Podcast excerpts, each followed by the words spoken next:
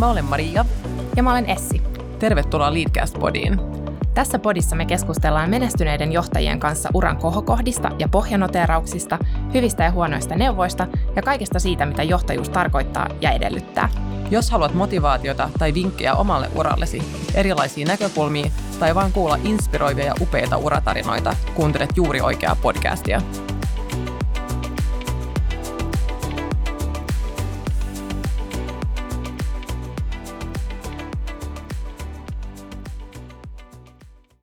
Tänään meidän vieraana on Emilia Kullas. Emilia on entinen talouselämälehden päätoimittaja ja toimii nykyään elinkeinoelämän valtuuskunnan johtajana. Hänet tunnetaan pitkäaikaisena tal- talousjournalistina ja yhteiskunnallisena keskustelijana. Emilia on myös kirjoittanut sijoittamisaiheisia kirjoja työn ohella, muun muassa Nainen ja rikastumisen taito. Kuulostaa tosi mielenkiintoiselta kirjalta. Emilillä on kaksi lasta yhdessä toimittajamiehensä kanssa ja hänen rakkain harrastus on lukeminen. Tervetuloa mukaan Leadcast-podiin, Emilia. Ihan mahtavaa, että saadaan tänään jutella sun kanssa. Kiitos. Olen tosi innoissani tästä. No, sä kuulit äsken meidän hissipuheen susta, niin miten sä itse kuvailisit itseäsi? Mä olin 48-vuotias ähm, ähm, sielultani toimittaja tällä hetkellä – Johdan äh, suomalaista markkinatalouden puolustamiseen keskittynyttä think tankia. Ja think tank on semmoinen tämmöinen ajatushautomo, josta mä oon, mä oon nyt joutunut jo useaan kertaan miettimään, että miten mä selitän esimerkiksi mun äidille, että mitä ihmettä joku tämmöinen think tank tekee. Ja mä oon ajatellut, että, että se mitä tämmöisen ajatushautomon pitää tehdä, niin meidän pitää ajatella – että mitä jos, mitä jos asiat ei olisikaan niin kuin ne on nyt, vaan mitä jos ne olisi vähän jotenkin paremmin. Miten kaikki voisi olla vähän niin kuin liittebetre tai ehkä joissakin asioissa jopa jättemyykkebetre. Eli uusia ajatusten tuottaminen ja, ja vähän se, että vähän vinksautettaisiin sitä nykyistä äh, maailmankuvaa pikkusen pois niitä nykyisen raiteelta ja mitä tämä voisi olla, jos meillä olisi ehkä vähän enemmän niin kuin vapautta järjestää meidän työolot tai vähän enemmän, jos tämä yhteiskunnan rakenteet pikkusen muuttuisi, niin, niin mitä sitten mitä sit tapahtuisi? Tämä uuden ajattelu on mun mielestä se, mitä mä tällä hetkellä teen. No jos mennään vähän sun urapolkuun ja ajassa taaksepäin, niin sä toimit aikaisemmin talouselämässä ja, ja pitkään myös sen päätoimittajana. Niin mikä on ollut sun paras oppi tältä ajalta? Se, että että ei pidä pelätä, ähm, ei pidä pelätä ottaa haasteita vastaan, josta äh, joskus olisi voinut ajatella, että, että toi haaste on mulle liian iso. Vaan kyllä ihan pitää rohkeasti mennä päin. Ähm, mä itse asiassa ihan hirveästi harmitti, kun mä näin jossain... Ähm, jossain mediassa sellaisen äh, tutkimustuloksen, jonka mukaan niin suomalaiset tytöt jotenkin liittää yhteen seksuaalisen häirinnän ja johtamistehtävät ja, ja, ja sen takia he eivät haluaisi sitä, olisi kiinnostuneita johtamistehtävistä, koska siihen, he pelkää, että siihen liittyisi jotain häirintää. Ja mä en ymmärrä, että miten nämä kaksi asiaa liittyy toisiinsa. Mä en ymmärrä sitä ollenkaan, ja, mutta mä oon huomannut sen, kun mä oon monta kertaa rekrytoinut ihmisiä tai yrittänyt puhua yritän puhua ihmisille, että olisi tämmöinen tämmöinen tehtävä, sä voisit ehkä ottaa tämän vastaan, niin, niin ähm, kyllä mä toivoisin ihmisiltä enemmän rohkeutta niin ottaa vastaan sitä sellaista haastetta, joka mahdollisesti tuntuu sillä hetkellä liian suurelta. Ei sitä voi tietää, onko se niin suuri kuin ei. Ja, ja sitten sitä epäonnistumisen äh, pelkoa niin olisi niin kuin aika hyvä hillitä, koska loppujen lopuksi niin kuin, äm, harvassa sun mahdollisuudet epäonnistua totaalisesti on kuitenkin ihan häviävän pienet. Ja sun mahdollisuudet onnistua vähintäänkin keskiverrosti on ihan verrattomasti paljon suuremmat. Ja sitten me ei useinkaan nähdä myös sitä, että, että sen tavallaan sen uudenlaisen tehtävän niin vastaanottaminen tai itsensä uudenlaisen tilanteeseen asettaminen, niin se avaa kuitenkin aina jotain. Se avaa uusia ovia, ehkä uusia ajatuksia ja, ja sitten sä itse opit. Mm. Se mahdollistaa sen oman kehittymisen. Mm. Oletko nähnyt eroja tässä miehissä ja naisissa, miten ne suhtautuu tämmöiseen? No mä oon kyllä huomannut ihan tämän stereotyyppisen ajatuksen toimi arkielämässä, että, että naiset tuntuvat niin kuin arastelevan niitä enemmän, mutta loppujen lopuksi ähm, mä en oikeastaan kuitenkaan usko, että se on niin sukupuolittunutta kuin mitä usein sanotaan. Enemmänkin mä luulen, että se on persoonakysymys, koska niitä niitä tavallaan itseensä rohkeasti uskovia ja eteenpäin hyppääviä, niin niitä mä olen kyllä nähnyt ihan yhtä lailla miehissä ja naisissa ja samoin niitä, jotka tota, mieluiten haluaa pysyä siinä, siinä tietyssä roolissa, jonka he hyvin hallitsevat, joka tuo heille myös tiettyä turvallisuuden tunnetta, niin myös niitä löytyy molemmissa sukupuolissa. Ja se muuten sama pätee riskinottoon, mitä tulee sijoittamiseen, että, että silloin kun tutkitaan niin kuin naisia ja miehiä sijoittajia, silloin kun niiden tieto- ja koulutustausta on, on, on samat, niin siinä riskinottohalukkuudessa ei ole mitään eroa. Ja mun mielestä mä oman Ähm, oman arkikokemukseni perusteella niin mä väitän kyllä, että tämä sama pätee myös miehiä ja naisiin, mitä tulee tässä johtamishaasteiden vastaanottamisessa. Toi onkin tosi mielenkiintoinen ja puhutaan enemmän sijoittamisesta myös, myös tässä podissa myöhemmin. Kertoisit sä ensin vähän tästä talouselämän päättäjänaiset listasta, mitä sä oot ollut mukana laatimassa jo monta vuotta? No mä voin oikeastaan aloittaa sillä, että ähm, mä tulin talouselämään toimittajaksi vuonna 2004 ja ähm, se oli silloin toimitus, joka ähm, suhtautui tasa-arvoon hyvin. Ähm, siellä otettiin tasa-arvo tosissaan.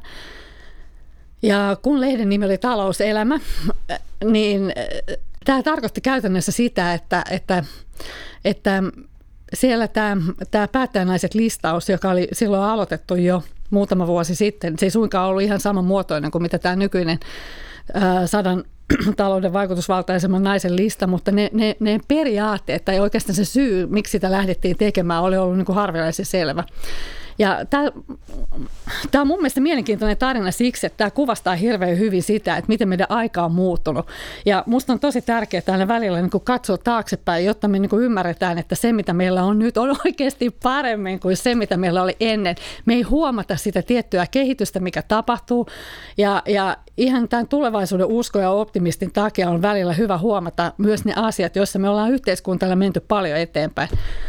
Ja silloin vuosituhannen vaihteessa, äh, jolloin mä muuten itse myös aloitin taloustoimittajan niin kuin, työt. Ja mä halusin taloustoimituksen nimenomaan siksi, että, että ähm, mun se alkuperäinen syy ähm, oli se, että, että Mä olin maakuntalehti Pohjalaisessa kesätoimittajana ja, ja siellä taloustoimittaja jäi kesälomalle ja sitä ei halunnut kukaan tuurata, kun kaikki piti taloutta niin A tylsänä, B vaikeana ja se inhottavana. Ja mä ajattelin, että no jos mä tuuraan sitä taloustoimittajaa, niin sitten mulla on ehkä töitä.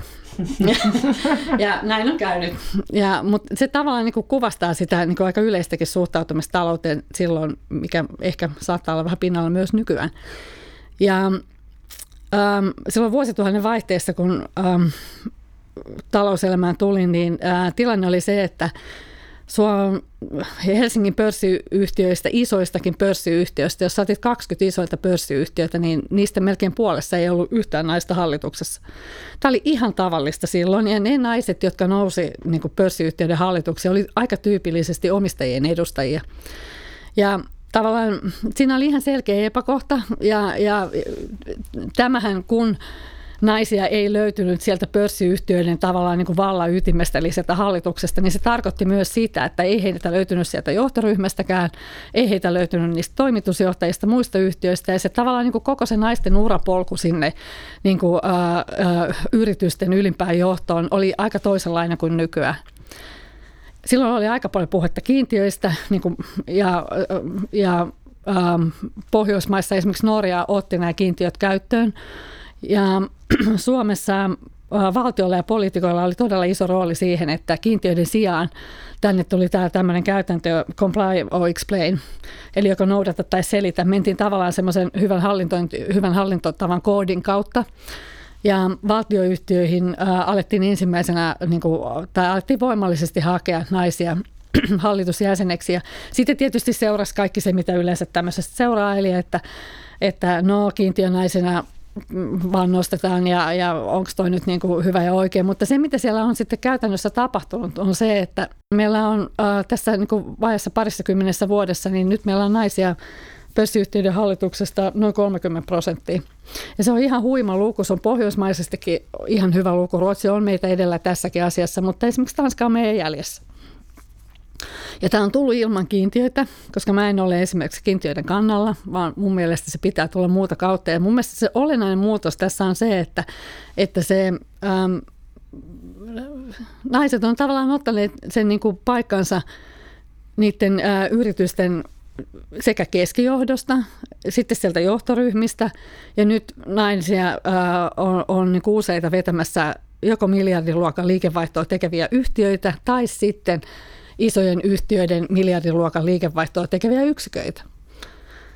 Ja musta tämä on aivan hieno ja huima kehitys, jonka, jonka tota niin, niin tuosta päättä, talouselämän näistä listasta, niin kun, kun mä oon sitä, sen tekoa pitkään, tekemisessä pitkään ollut mukana, niin se näkee sieltä selvästi. Ja musta tämä on, niin kuin, se on erittäin hieno juttu. Niin on. Miksi sitä sitten edelleen tänä päivänä tehdään, kun kehitys on ollut näin huikeaa? Niin onko se edelleen tarpeen se lista? Kyllä se mun mielestä on ihan sen takia, että median tehtävänä on nostaa nostaa erilaisia asioita näkyväksi.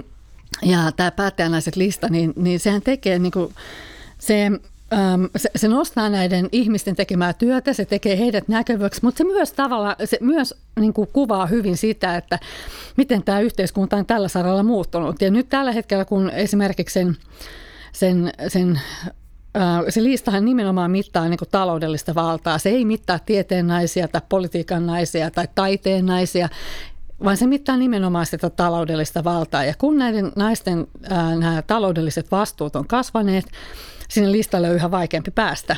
Ja tällaisten ää, ilmiöiden avaamisessa se lista on mun mielestä myös ihan olennainen tänään kuin mitä se oli 20 vuotta sitten. Tämä jakso on tehty yhteistyössä Boston Consulting Groupin kanssa. BCG on kansainvälinen konsultointiyritys, jolla on tärkeää edistää monimuotoisuutta työelämässä. Yksi merkittäviä BCGn projekteja on Women at BCG, joka tukee naisten uramenestystä ja tyytyväisyyttä BCGllä, mikä on meistä tietysti ihan mahtava aloite.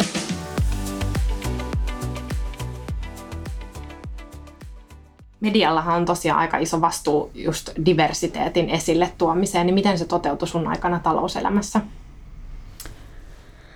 Um, no silloin kun mä aloitin päätoimittajana niin äh, talouselämän pomoporukasta, niin meitä taisi olla kaikki naisia. Ja se ei ole kyllä diversiteetin mukaista. Ja äh, mun mielestä toimitukseen pätee ihan se sama kuin pätee varmaan mihin tahansa yritykseen, millä tahansa toimialalla. Eli paras on 50-60. Eli olisi aika hyvä, että, että, että, että, että tota, toimituksessa tai firmassa olisi ihmisiä vähän niin kuin joka ikäkohortista ja, ja, ja erilaisia, erilaisia näkemyksiä ja mielipiteitä ja oikeastaan niin elämän kokemuksia myös.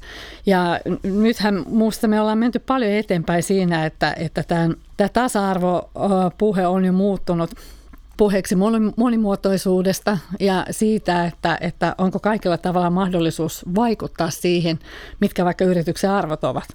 Et me ollaan otettu aivan huima askel siihen verrattuna siihen vuosituhannen alkuun, jossa, tota, jossa tota niin, niin, jolla mä esimerkiksi mä muistan, sain huonoimman ää, neuvon ikinä, että mitä naisten pitäisi ää, tehdä edetäkseen uralla. Ja se tuli silloin ää, vuosituhannen alussa talouselämä-lehdestä yksi äh, haastateltava äh, nainen, eläkkeelle jäämässä oleva nainen, joka oli tehnyt siis pitkän uransa yhdessä isossa yhtiössä. Ja, ja hänen neuvon nuorille naisille oli se, että pitäkää pää matalana. Muistakaa, että teidän todistustaakkanne on isompi kuin miesten. Teidän täytyy tehdä aina enemmän töitä ja siitä ei kannata tehdä mitään numeroa. Oho, Tämä oli jotenkin, tämä oli ihan pöyristyttävä neuvo silloin ja, ja tämä kuulostaa ihan hassulta nykyään. Ja tätähän ei voisi selittää kenellekään niin kuin pokka päällä enää, koska eihän siis, kun ajattelee vaikka tätä ny- nykyistä nuorta sukupolvea, jotka ovat ihan luontevasti kasvaneet YouTube ja muun kanssa ja tavallaan täysin luontevasti osaavat nostaa itseään, niin eihän tämä neuvo resonoi enää mitenkään tähän aikaan. Mutta se mun mielestä kuvastaa hyvin sitä, sitä tämän äh, menneen ikäpolven naisen kokemusta, että mikä on ollut se tapa, millä hän on selvinnyt. Ja näistä ajoista me ollaan tultu paljon eteenpäin. Luojan kiitos. Onneksi, niinpä. Nykyään Emilia, sä toimit elinkeinoelämän valtuuskunnassa. Voitko kertoa meidän kuuntelijoille, että mitä EVA tekee? EVA on vuonna 1974 perustettu äm, ajatushautomo, jonka äm, tehtävä alusta lähtien on ollut puolustaa markkinataloutta. Ja tietysti vuoden 70-alun Suomessa markkinatalouden puolustaminen on ollut nähty erittäin tärkeäksi aseeksi, ei vähiten sen takia, että, että itäisessä naapurissamme markkinatalous ei ollut silloin kovinkaan kovassa huudossa päinvastoin. Ähm, edelleen vuonna 2019 Suomi tarvitsee markkinatalouden puolustajan, mikä tuntuu ehkä vähän hassulta, mutta, ähm, mutta kyllä me mun mielestä sitä tarvitaan ja me tarvitaan se ähm, ajatushautomo, jonka tehtävä on katsoa eteenpäin ja heittää aina välillä niitä ajatuksen, ähm, niitä uusia ajatuksia siitä, että, että miten tämä yhteiskunta voisi toimia. Ja vähän ravistella sitä, että onko nämä rakenteet, joissa me nyt toimitaan, niin onko nämä jotenkin vääjäämättömiä. Koska meillä on tälläkin hetkellä todella paljon sellaista puhetta, että, että, että jos katsoo nyt vaikka tätä hallituksen uutta hallitusohjelmaa ja, ja sen työllisyystavoitetta, niin, niin meillä on vähän tämä esimerkiksi näihin työllisyys, työllisyyteen ja työpaikkoihin jotenkin vähän semmoinen asenne, vähän niin kuin Suomi jääkiekossa, että olisikin kiva voittaa, mutta se on aika kyllä mahdotonta. Musta me ollaan vähän niin kuin, siinä on vähän se kummeli jääkiekkovalmentaja, että me on hävitty tämä. Ja tämän asenteen mä haluaisin niin kuin rikkoa, että ei, ei se ole mahdotonta. Mörkö tuli. Emme tarvitse sinne työmarkkinoillekin se oma mörkö. No, minkälaista johtajuutta tarvitaan taloustoimituksessa verrattuna nyt tähän sun uuteen työhön? Miten sä tulet uudistamaan itseäsi vai jouduko tämän tekemään? No ehkä se suurin ero liittyy siihen, että, että tota, toimituksessa se, ne ihmiset, joiden kanssa mä tein sitä työtä, niin, niin me oltiin joka päivä tosi, se oma porkka oli niin kuin siinä. Ja ja täällä taas äh, Evassa, täällä on äh, mun ihanat työkaverit, kolme kappaletta, mutta että täällä täytyy hakea ne, ne tahot, joiden kanssa sitä yhteistyötä tehdään, niin ne pitää hakea tavallaan tämän talon seinien ulkopuolelta. Et siinä tulee yksi ero, mutta noin yleisesti ottaen mun mielestä se johtaminen, ne perusperiaatteet on aika samat, että, että täytyy olla niin selvä näkemys siitä, että mitä aiotaan tehdä. Ja sitten se täytyy kommunikoida tarpeeksi selvästi ja täytyy olla tavoitteet ja se täytyy olla osatavoitteet. Siitä se lähtee. Miksi pitää olla myös osatavoitteita? Sen takia, että se iso tavoite on usein, ja sen pitääkin olla iso. Ja, ja silloin kun se on iso, niin äm, sen pitää olla niin iso, että se näyttää vähän mahdottomalta. Ja, siksi, että se mahdoton muuttuisi mahdolliseksi, pitää olla niitä osatavoitteita. Ja tulee sitten semmoisia välionnistumisen tunteita, Kyllä. jotka varmasti siis motivoi myös eteenpäin. No joo, ja ne välionnistumiset on tosi tärkeitä. Ja ne on ihan yhtä tärkeitä kuin epäonnistumiset, jotka on myös tosi tärkeitä. Että musta me ollaan aika hyvin äh, suomalaisissa yrityksissä opittu jo se, että moka on lahja. Se on lahja ja mutta silloin kun se lahja on oikein iso, niin se ei kyllä tunnu kivalta yhtään. Mutta moka on monessa mielessä lahja, koska se opettaa niin paljon. Ja siinä voi kertalaakista oppia sekä, sekä äh, yksilö että tiimi äh, voi oppia kerralla monta asiaa, joiden oppiminen muuten saattaisi olla aika hidasta. No mikä on ollut sun uralla tämmöinen isoin mokalahja? mikä on ollut isoin oppimisen paikka? Mulla on niitä mokia niin paljon, että, että että niistä on melkein jopa vaikea valita. Ähm, toimittajan työssähän, äh, samoin kuin tässä, niin tämä julkista työtä. Kaikki, mitä sä teet, on näkyvää. Ja siinä on se hyvä puoli, että silloin kun sä mokaat, niin, niin uh, ulkopuolelle tulee palaute tosi äkkiä, että hei Emilia, nyt meni pieleen. Ja mulla on käynyt näin todella monta kertaa sekä, että niin, että mulla on ollut jutussa virhe, että mä oon kirjoittanut väärin tai mä oon ymmärtänyt jonkun asian väärin. Ja, ja tota, vaikka se on joka kerta kirvellyt, niin mä oon myös aina ollut tosi iloinen siitä, että, että, tota, että joku vastaa mulle ja sanoo, että hei, että nyt, nyt se toi meni ihan pieleen.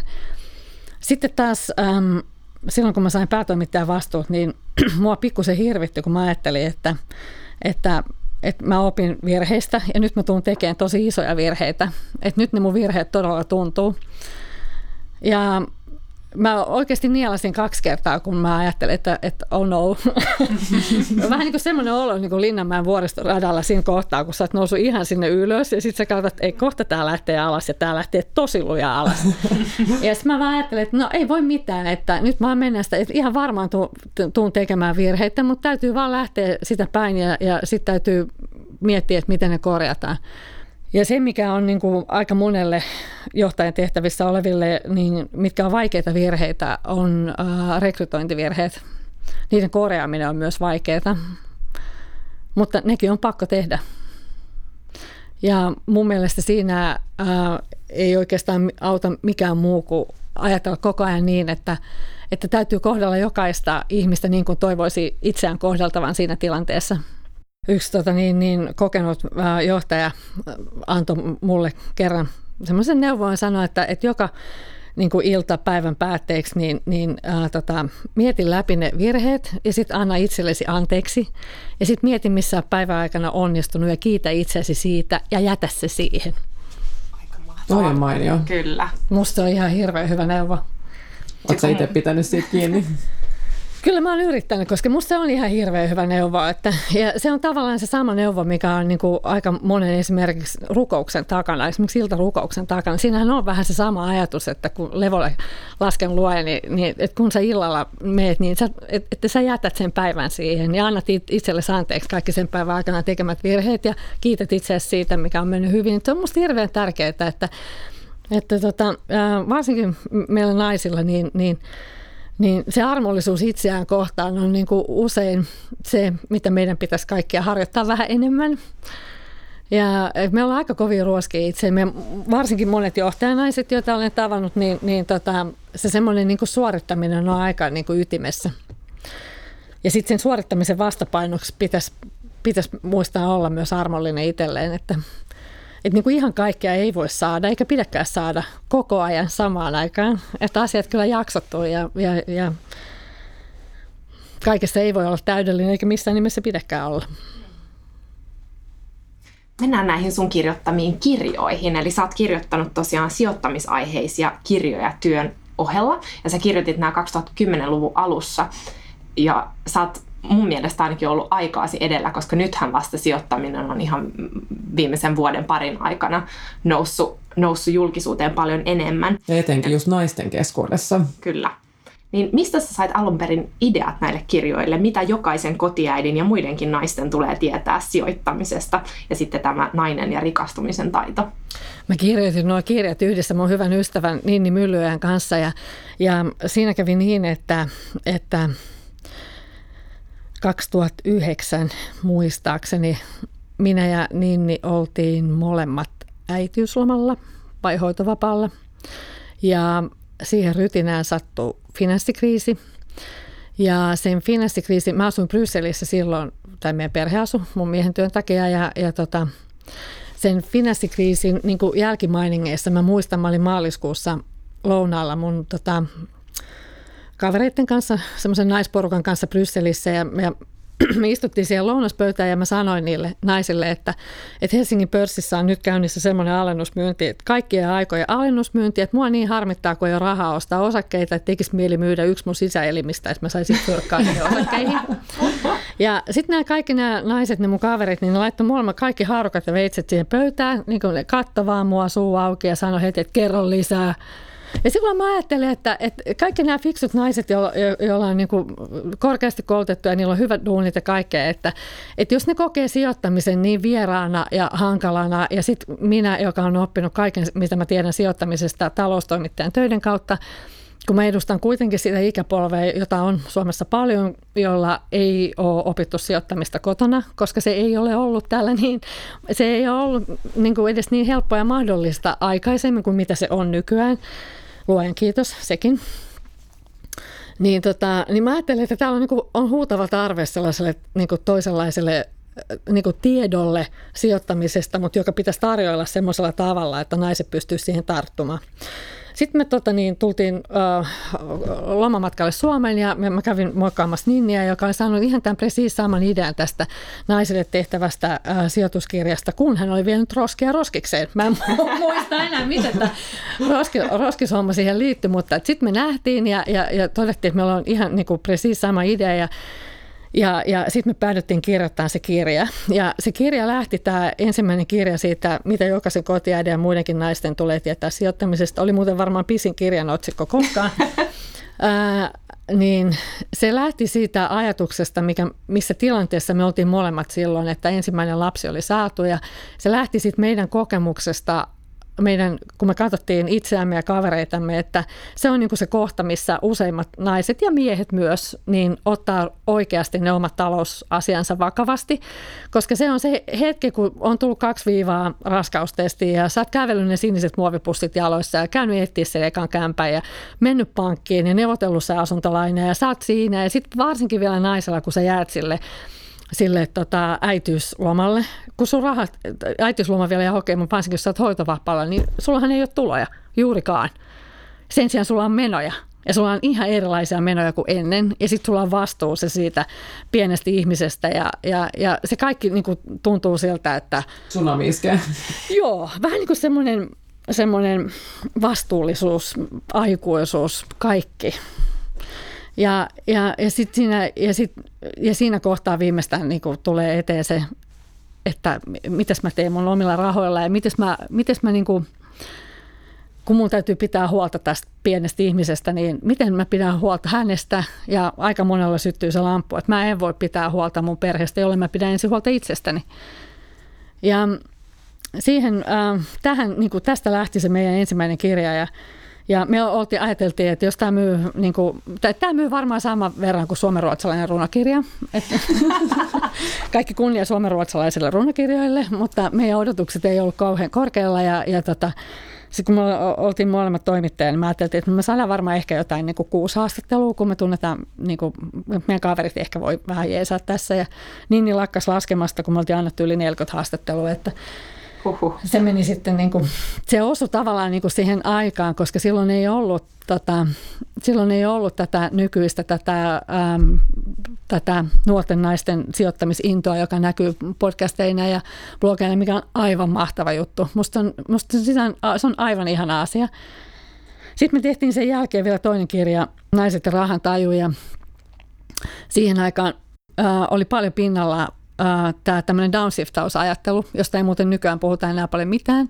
Tota, niin se koko konsepti sapetti sekä mua että Ninniä. Että mä ajattelin, että toi on niin varsinkin naisille hirveän vaarallista ajatella, että, että sä voit vaan heittäytyä tuosta. No, totta kai voi niin downshiftata, mutta että varmiinta olisi downshiftata niin, että, että se, se on vähän niin kuin sä hyppäät tota niin, niin trapetsilla, niin sulla pitäisi olla siellä se turvaverkko kunnossa. Ja jos sulla on se turvaverkko kunnossa, niin sitten sä voit heittää vaikka minkälaisia loikkia. Mutta jos sitä ei ole, niin ensin kannattaisi tehdä se turvaverkko sinne. Mut meillä jotenkin se meidän niinku ajatus kaikesta näiden kirjojen taustalla on ollut se, että, että tota, se taloudellinen itsenäisyys on niinku kaiken alku ja loppu. Että se pitää olla se perusta kunnossa ja, ja siksi se on jotenkin tuntunut vähän niin kuin hassulta, että miten niin kuin Suomessa, jossa naiset käy kyllä töissä ja, ja joka on kuitenkin niin kuin tasa-arvossa niin kuin erittäin pitkällä, jos katsoo koko planeettaa, niin minkä takia se oli jotenkin niin kontroversiaalia, kun me ollaan tavallaan aina puolustettu naisen oikeutta tehdä just sellaisia töitä, kun se haluaa ja käyttää rahansa kuten se haluaa. Me ei esimerkiksi ikinä, meillä on ekassa kirjassa semmoinen esimerkki, että että onko Louis Vuittonin äh, laukku sijoitus vai ei. Ja kun me ollaan käyty paljon puhumassa naisille rahasta, niin, niin me ollaan aina käytetty sitä esimerkkiä, että onko se sijoitus. Ja mitäs mieltä te olette? Totta kai. Mä olisin sanonut ei. Nämä molemmat vastaukset tulee ja, ja tota, mä oon kyllä Essin kanssa samoilla linjoilla. Se ei ole sijoitus, vaan Tämä se on enemmän kertaa mun tuhlaamisesta. Joo, ja sitten tässä on toinen, että naiset ajattelee, että se on tuhlaamista, jos ostaa jonkun merkkilaukun. Ei tietenkään ole. Sehän on sun omaa rahaa, sä saat käyttää sen ihan kuinka sä haluat. Se on ihmeellistä, että miten naiset äh, häpeää niiden ostoksia, kun ne tulee jostain. Ensin ne käy töissä ja tienaa omaa rahaa, sitten ne ostaa johonkin. Ja, ne piilottaa sängyn alle ne ostokset. Kyllä, ja miksi? Been there, niin done that. Siinä ei ole mitään järkeä ja, ja se toi vaan niin kuvasti, se ei ole öö, mikä siis tuommoinen kulutusostos ei ole sijoitus, koska sillähän ei ole, se ei tuota korkoa korolle. Ja vaikka sillä olisi joku jälleenmyyntiarvo, niin se ei ole siltikään sama asia. Että, että sen sijaan, jos ostaa sen LVMH-osakkeita, niin se olisi kyllä sijoitus. Mutta niin kuin, me ei ole koskaan oltu ajateltu niin, että tämän pitäisi olla joko tai, vaan me ollaan aina ajateltu, että se on sekä että. Ja se, että miksi, äh, miksi sen sijoittamisen aloittaminen äh, on naisille ollut usein vaikeaa, tai miksi me piilotellaan niitä ostoksia, tai me sanotaan itsestämme, että no me ollaan tämmöisiä tuhla, tuhlailevaisia, kun me käydään alennusmyynnissä tai muussa, niin tämä kaikki mun mielestä juontaa juurensa siihen, että, että suurin osa naisten tunteista, mikä liittyy rahaan, on negatiivisia. Et se vahvin tunne, mikä naiset liittää rahaan ja talouteen, on häpeä. Ja se on ihan kauhean negatiivinen tunne. Häpeä siitä, että miksi mä en osaa hoitaa mun omia raha-asioita muka miksi mä, en, äh, miksi mä en jaksa ottaa selvää jostain sijoittamisesta, vaikka mun pitäisi. Äh, miksi tili ei ole plussalla, vaikka pitäisi, tai miksi mä en säästä tarpeeksi. Me pystytään syyllistämään itseämme niin kuin 500 eri tavalla. Ja jos sulla on hirveän iso semmoinen tunnevuori, semmoinen negatiivisten tunteiden vuori, niin ethän sä todellakaan jaksa ruveta ottaa selvää mistään sijoittamisesta. Vaan sä niin kuin työnnät sen ajatuksen pois, että ei kiitos, ei mua kiinnosta ja hoitakoot joku muu. Et ihan ensimmäisenä pitäisi rikkoa se, se negatiivinen tunnemuuri siitä ja ajatella, että, että jotenkin, että, että se, se raha on vain väline, ei, ei se niin kuin, koska siis naisille ei myöskään useimmiten riitä sijoittamisen motiiviksi, ei mikään niin kuin voiton tahto tai äh, halu tehdä paljon rahaa, vaan niin kuin naisilla usein se suurin motivaatio sijoittaa on se, että nimenomaan turvaa rakkaansa, turvaa niin kuin omat läheisensä. Ja, ja sitten mä jotenkin toivoisin, että siihen pystyisi liittämään myös jotain niin kuin, että iloa. Että se menisi enemmän sen ilon kautta ja ajattelisi, että tämä on jotain, minkä mä voin ottaa haltuun ja jotain, jonka kautta mä voin ilmaista itseäni ja toimia niin kuin mä haluan. Sen sijaan, että mä ajattelisin, että tämä on jotain kamalaa, että tämä on joku kauhean pakko. Mm. Miten, miten sä koet, että onko asenteet muuttunut tänä päivänä verrattuna silloin, kun te kirjoititte teidän kirjoja? No kyllä ne on muuttunut ja se on musta ihan hirveän hieno juttu. Ja se, missä mä näen, että ne on muuttunut, on nimenomaan nämä nuorten naisten sijoitusaiheiset kaikki blogit ja podcastit ja, ja ylipäätänsä se niin kuin kasvanut julkinen puhe. Nuoria miehiä totta kai myös ja, ja heillä on niin kuin omanlaisensa tapa puhua siitä, mutta se on tavallaan musta aivan niin kuin fantastinen asia, että, että se, se moniäänisyys esimerkiksi sen sijoittamisen suhteen on kasvanut. Ja musta se on ollut ihan väistämätöntä, että näin käy sen takia, että kun me suomalaiset ollaan vaurastuttu, mikä on myös sellainen tosiasia, mikä ei hirveän hyvin näy julkisessa puheessa tällä hetkellä, mutta se on ihan faktaa. Siis me ollaan paljon vauraampia kuin mitä me oltiin tota niin, niin, äh, äh, vaikka 20 vuotta sitten.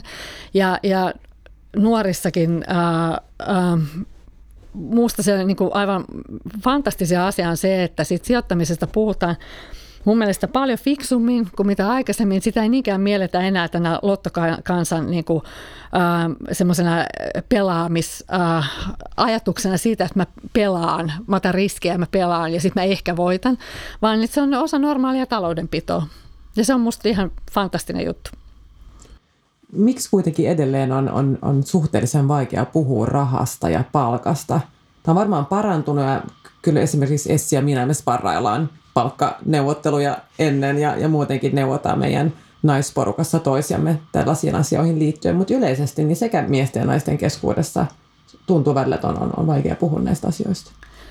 Joo, se voi olla, mutta se on kyllä mun mielestä parantunut. Musta se on parantunut ihan selkeästi ja, ja, ja, ja tota, mitä tulee yleisemmin ähm, näihin niin kuin siihen, että millä tavalla esimerkiksi yritykset ähm, yrityksissä suhtaudutaan, niin kyllä mun mielestä ICT, ICT-ala näyttää tässäkin esimerkkiä. Ja siinä, että, että nämä on niin kuin lukuisia näitä pienempiä IT-yhtiöitä, joissa tavallaan se palkan muodostus on läpinäkyvää. Ei ehkä niinkään itse absoluuttiset summat, mutta se, että mistä se koostuu. Tai tietysti mielessä siitä puhuminen on varmaan aina jotenkin pikkusen vaivannuttavaa, mutta että kyllä se on todella paljon paremmin mennyt eteenpäin kuin mitä se oli vielä, vielä joitakuita vuosia sitten. No millainen sijoittaja sä itse olet? Mä oon laiska. Eikö se voi olla hyväkin asia, että on laiska? tota, mä oon tosi laiska, mutta sen takia mun valinta on varsinkin viime vuosina myös siksi, että päätoimittajan tehtävissä musta oli jotenkin aika selvää, että ainoa se sijoittamistuote, mikä sopii parhaiten on indeksi, äh, indeksirahastot, koska tota, se, silloin ei tule koskaan sitä tilannetta, että, että mikään osakeosto tai myynti voisi näyttää jotenkin hassulta. Ja indeksirahastot on muutenkin, ne sopii muun kaltaiselle semmoiselle säännölliselle, mutta laiskalle säästäjälle ja sijoittajalle. Siirrytään sitten seuraavaksi meidän sekuntihaasteeseen. Eli me kysytään kysymyksiä ja toivotaan ensimmäisenä mieleen tulevaa vastausta. Oletko valmis? Jep. Mikä oli sun ensimmäinen työpaikka? Taisin hoitaa äidin ystävän lapsia, pikkupoikia. Entä pahin työpaikka? Pahin? Mä oon ollut niin monessa. Mistähän mä tykkäsin vähiten? Ähm, no, mä oon ollut siivoojana Englannissa. Mä siivosin ähm, vanhan kotia ja se oli kyllä tylsää hommaa. Mikä on paras lukemasi kirja?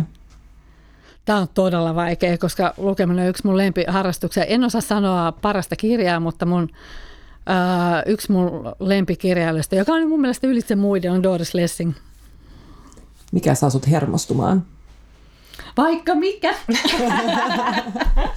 Mä oon kärsimätön ja, ja tota, yli, mulla on vaikea. Odottaminen on mulle tosi vaikeeta.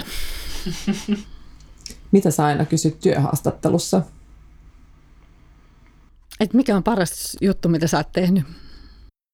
Tämä menee nyt vähän off-script, mutta mun on pakko kysyä sulta. Sä vaikuttaa, vaikuttaa niin ihanan energiseltä ihmiseltä, niin mistä sä saat tämän sun energian, joka on ihan tarttuvaa?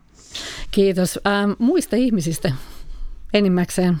Yksi ähm, hyvä kollega ähm, antoi semmoisen neuvon, että kun hänellä oli ollut omassa firmassaan vaikeita aikoja, oli pitänyt käydä todella monta YT neuvottelurundia läpi ja se on kyllä tosi raskasta ja syö kaikkia osia, osapuolia, niin hän sanoi, että, että sen jälkeen niin hän rupesi käymään tätä kahvilla niin kuin jokaisen, ähm, kävi firman kaikki työntekijät läpi, että tunnin kahvit ilman mitään agendaa, mutta ihan vaan, että hän kuulee, että miten hän ajattelee. Sano, että se on niin kuin hänen konstinsa, että hän tavallaan tankkaa sitä energiaa, minkä hän heistä saa. Ja, ja tämä sama toimii myös mulle, tai mä otin tästä neuvosta vaarin, käytin sitä myös itse, ja sama toimii myös mulle. Hieno neuvo. Joo. Joo.